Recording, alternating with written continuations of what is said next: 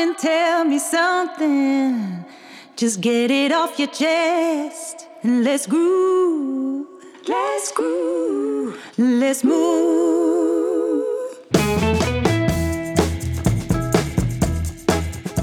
Dynamic 7. Naast de vraaggesprekken met collega's die mij beïnvloed hebben in de maandelijkse Tandarts-podcast en natuurlijk de Tandarts Clubhouse-opnames met Nico Bezuur, zal ook de Dynamic 7 opgenomen worden. In de Dynamic 7 deel ik samen met een tandarts, een mondhygiënist of een willekeurig persoon zeven principes over een onderwerp.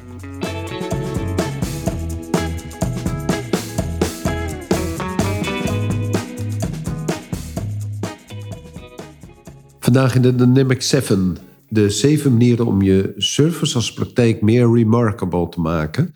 En hoe ben ik hier zo op gekomen? Ik ben op dit moment de Business University aan het doen van uh, Neta. En daar kom ik een aantal, kwam ik een aantal zaken tegen die ik uh, heel mooi kan uh, doorzenden eigenlijk naar ons als tandartspraktijken.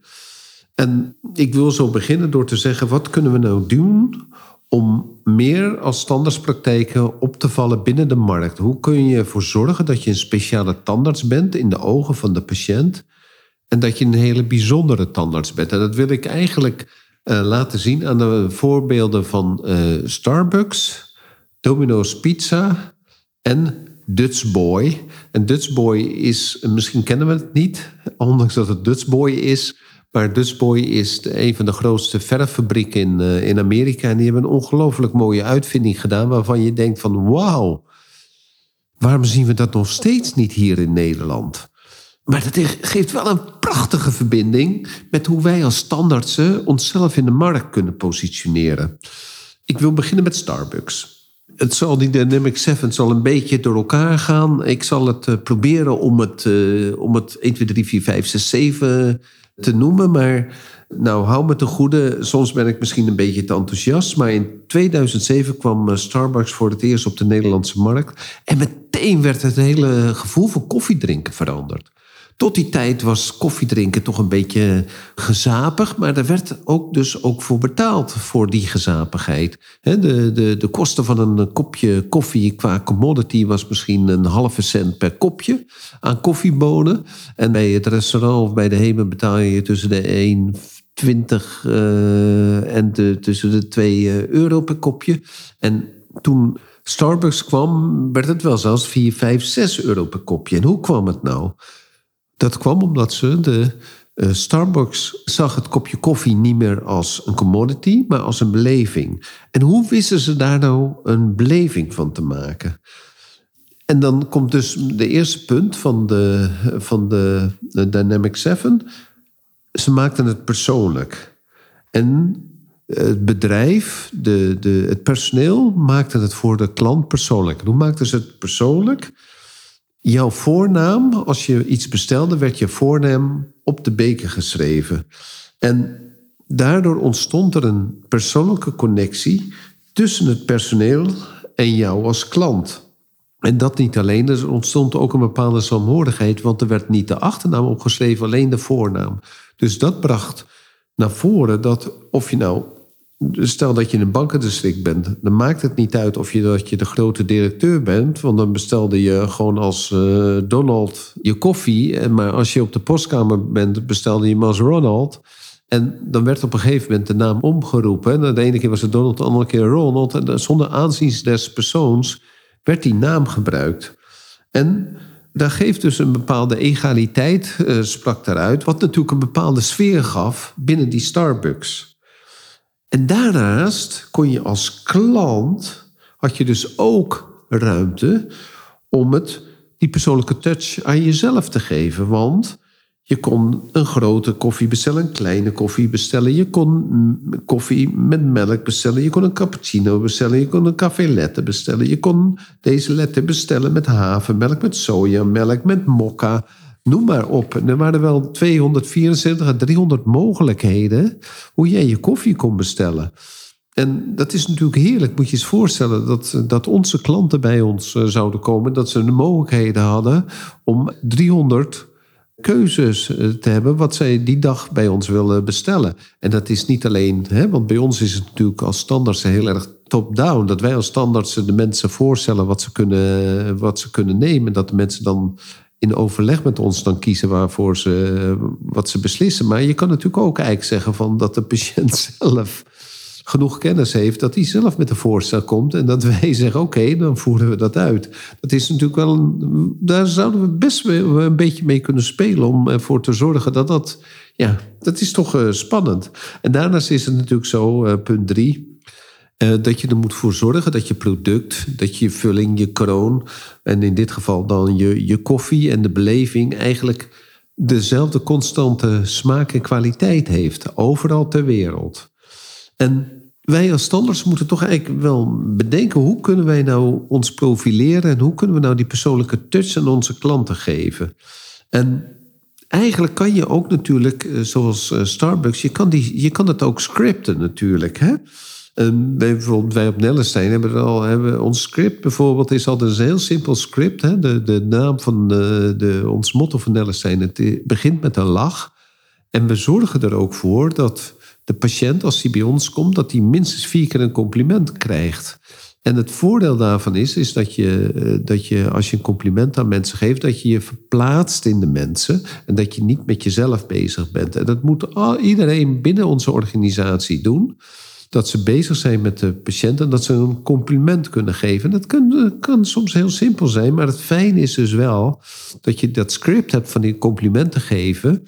En dat je op dat punt een bepaalde kwaliteit levert, omdat je het gewoon altijd doet. En het is natuurlijk niet, niet zo dat we het niet menen, die complimenten. Die complimenten moeten wel gemeend zijn, maar er zijn altijd complimenten te verzinnen.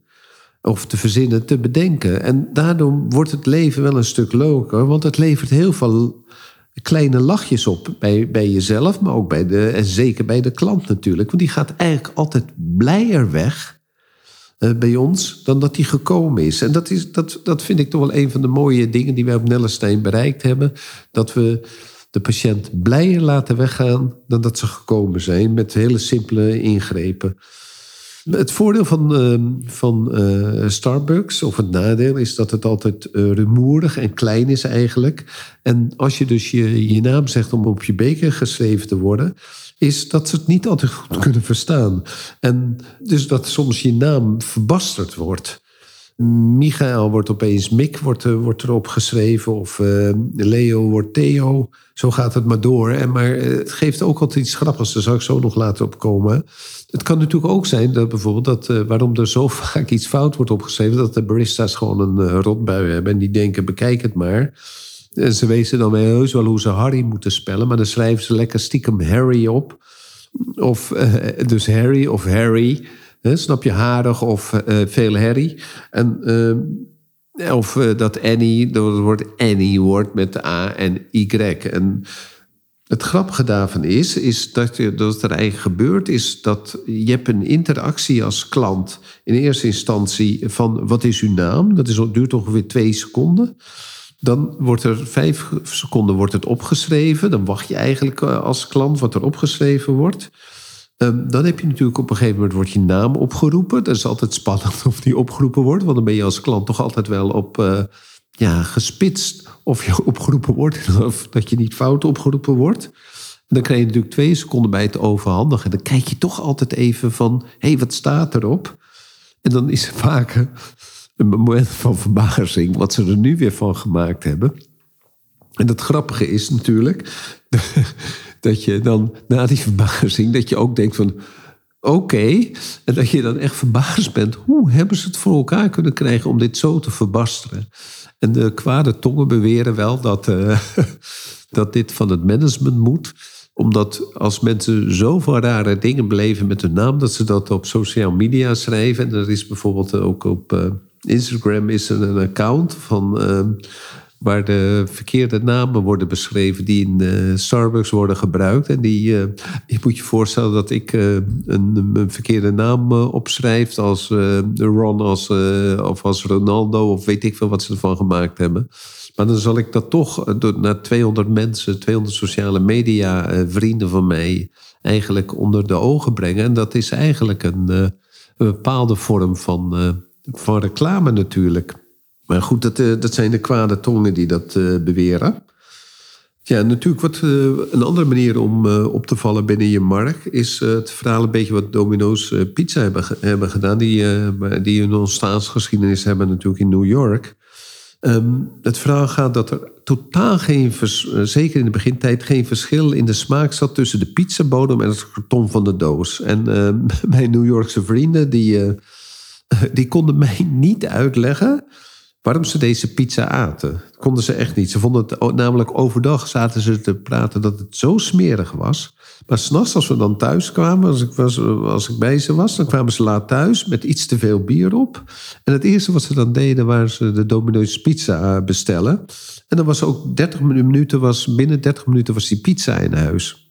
En dat was ook de unique uh, selling proposition van de uh, Domino's Pizza, was dat als ze het niet binnen 30 minuten in jouw huis hadden, dat je die pizza wel kreeg, maar dat je er niet voor hoefde te betalen. En het fijne voor mijn vrienden was natuurlijk dat ze dan binnen 30 minuten hun uh, behoefte aan een, uh, aan een vette hap konden bevredigen. En dat ze dus binnen 30 minuten de zekerheid uh, hadden dat het bezorgd werd. En Domino's Pizza was een ongelooflijk su succes. En niet vanwege de pizza zelf, de smaak van de pizza, vanwege de snelheid van de bestelling. En zo zie je ook maar, je hoeft niet altijd de beste te zijn in de markt. Denk bijvoorbeeld aan, uh, aan Dr. Phil. Is hij de beste psycholoog? Dat denk ik niet. Maar is hij de bekendste psycholoog? Dat denk ik wel. Is hij de best betaalde psycholoog? Dat weet ik zeker. En is hij de meest verkochte psycholoog met zijn boeken? Ik denk dat dat ook zo is. Ik denk dat het voor ons echt een goede les zal zijn dat wij, uh, dat we in de geneeskunde en dus ook in de tandheelkunde dat voor het publiek eigenlijk de, de beste tandarts of de beste arts is, de beste arts die het best kan communiceren. En uh, mijn stokpaardje is dus ook altijd is dat ik denk van jongens, ga nou eens minder vaak naar een vakcursus en ga vaker naar een cursus gesprekstechnieken, psychologie of uh, spreken in het openbaar. Dat is denk ik, om succesvol te zijn, vaak veel belangrijker dan de tweede of derde, vierde of vijfde keer die endo-cursus te doen. En wat ik zelf natuurlijk een, uh, eigenlijk het mooiste voorbeeld uh, vind van iets wat eigenlijk zo vastgeroest zit in ons, dat wij als mensheid denken dat het gewoon altijd zo moet. En dat we soms dan gewoon ook niet die doorbraak veroorzaken. Dat is het verhaal van uh, Dutch Boys. En het is heel apart eigenlijk dat de meeste Nederlanders kennen het merk Dutch Boys niet. Dat is een uh, verffabrikant in Amerika, een van de grootste, misschien wel de grootste. En die hebben een ongelofelijke grote doorbraak gemaakt. En dan is het dus zo dat je niet je product hoeft te vernieuwen, maar je hoeft alleen maar, om een grote doorbraak te verzorgen, je hoeft alleen maar je verpakking te veranderen. En soms, wij zijn altijd zo bezig met dat we ons product moeten veranderen. Maar misschien moeten we alleen maar onze verpakking veranderen. Waardoor we ons meer kunnen onderscheiden. En waardoor we eigenlijk gewoon een veel leuker vak krijgen. Hoe dat precies in zijn werk gaat, weet ik niet. Maar ik vertel nu deze verhalen. Dat je misschien buiten de box kan denken. En wat was er nou aan de hand met die, uh, met die Dutch boys? Misschien kan je je wel voorstellen, als ik verf dan heb ik een ongelooflijk hekel aan die verfbussen. Je hebt die verfbussen opgehaald, dan moet je ze openmaken. Dat vind ik altijd een ongelofelijke crime. Dan ga je dan met een, met een, uh, met een schroevendraaier ertussen... en dan ga je dan heel langzamerhand die, die, uh, die, die cilindrische bus... ga je die deksel eraf halen. En dat gaat met wrikken en wegen... en en zeker als je een beetje pech hebt, dan levert dat niet alleen een, uh, een uitschieter op, maar ook gewoon een uitschieter in je hand, in je andere hand. En dat geeft toch wel vaak schaafwonden.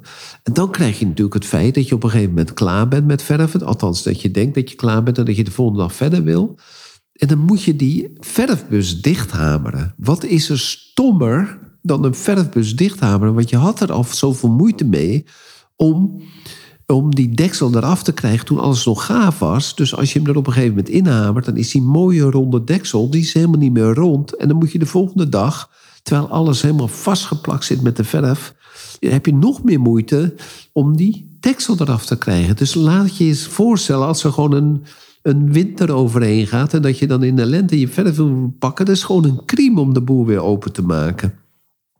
En dan natuurlijk altijd dat geklooi als je het over wil gieten. als je wil gaan rollen, dan moet je het in zo'n eh, rollenbox gooien.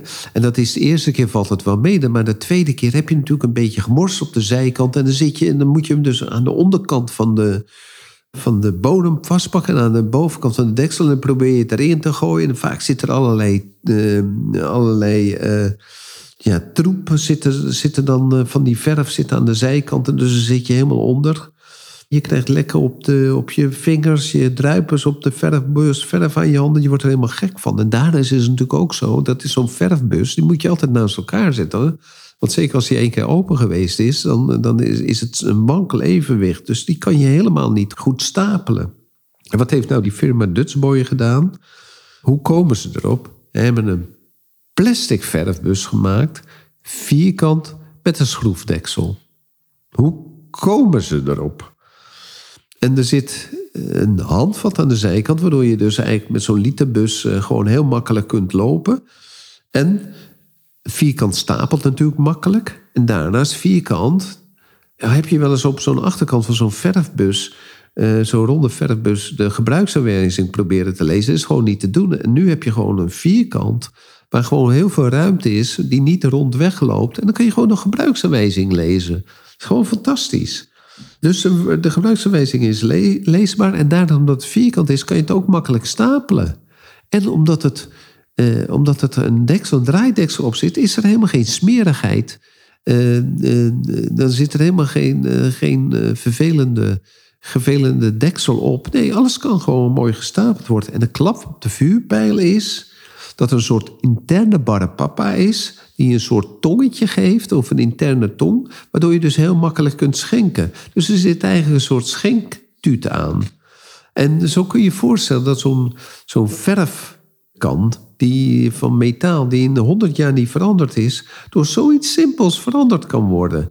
Dus dan vraag ik me ook natuurlijk af van waar kunnen wij nu als standaards onderscheiden naar onze patiënt?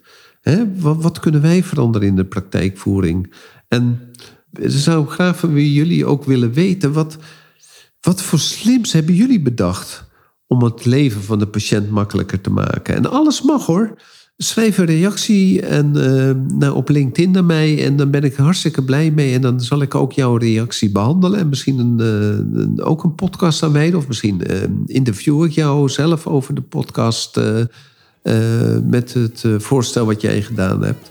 Dit waren de zeven manieren binnen de Dynamic 7 om je service als praktijk meer remarkable te maken.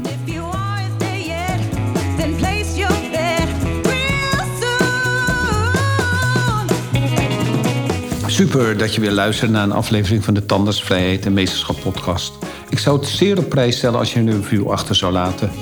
Je kunt je ook abonneren op deze podcast. Klik dan in de podcast-app op de button subscribe en je ontvangt automatisch een berichtje bij een nieuwe aflevering. Ken je iemand die deze podcast ook leuk zou vinden? Deel deze dan.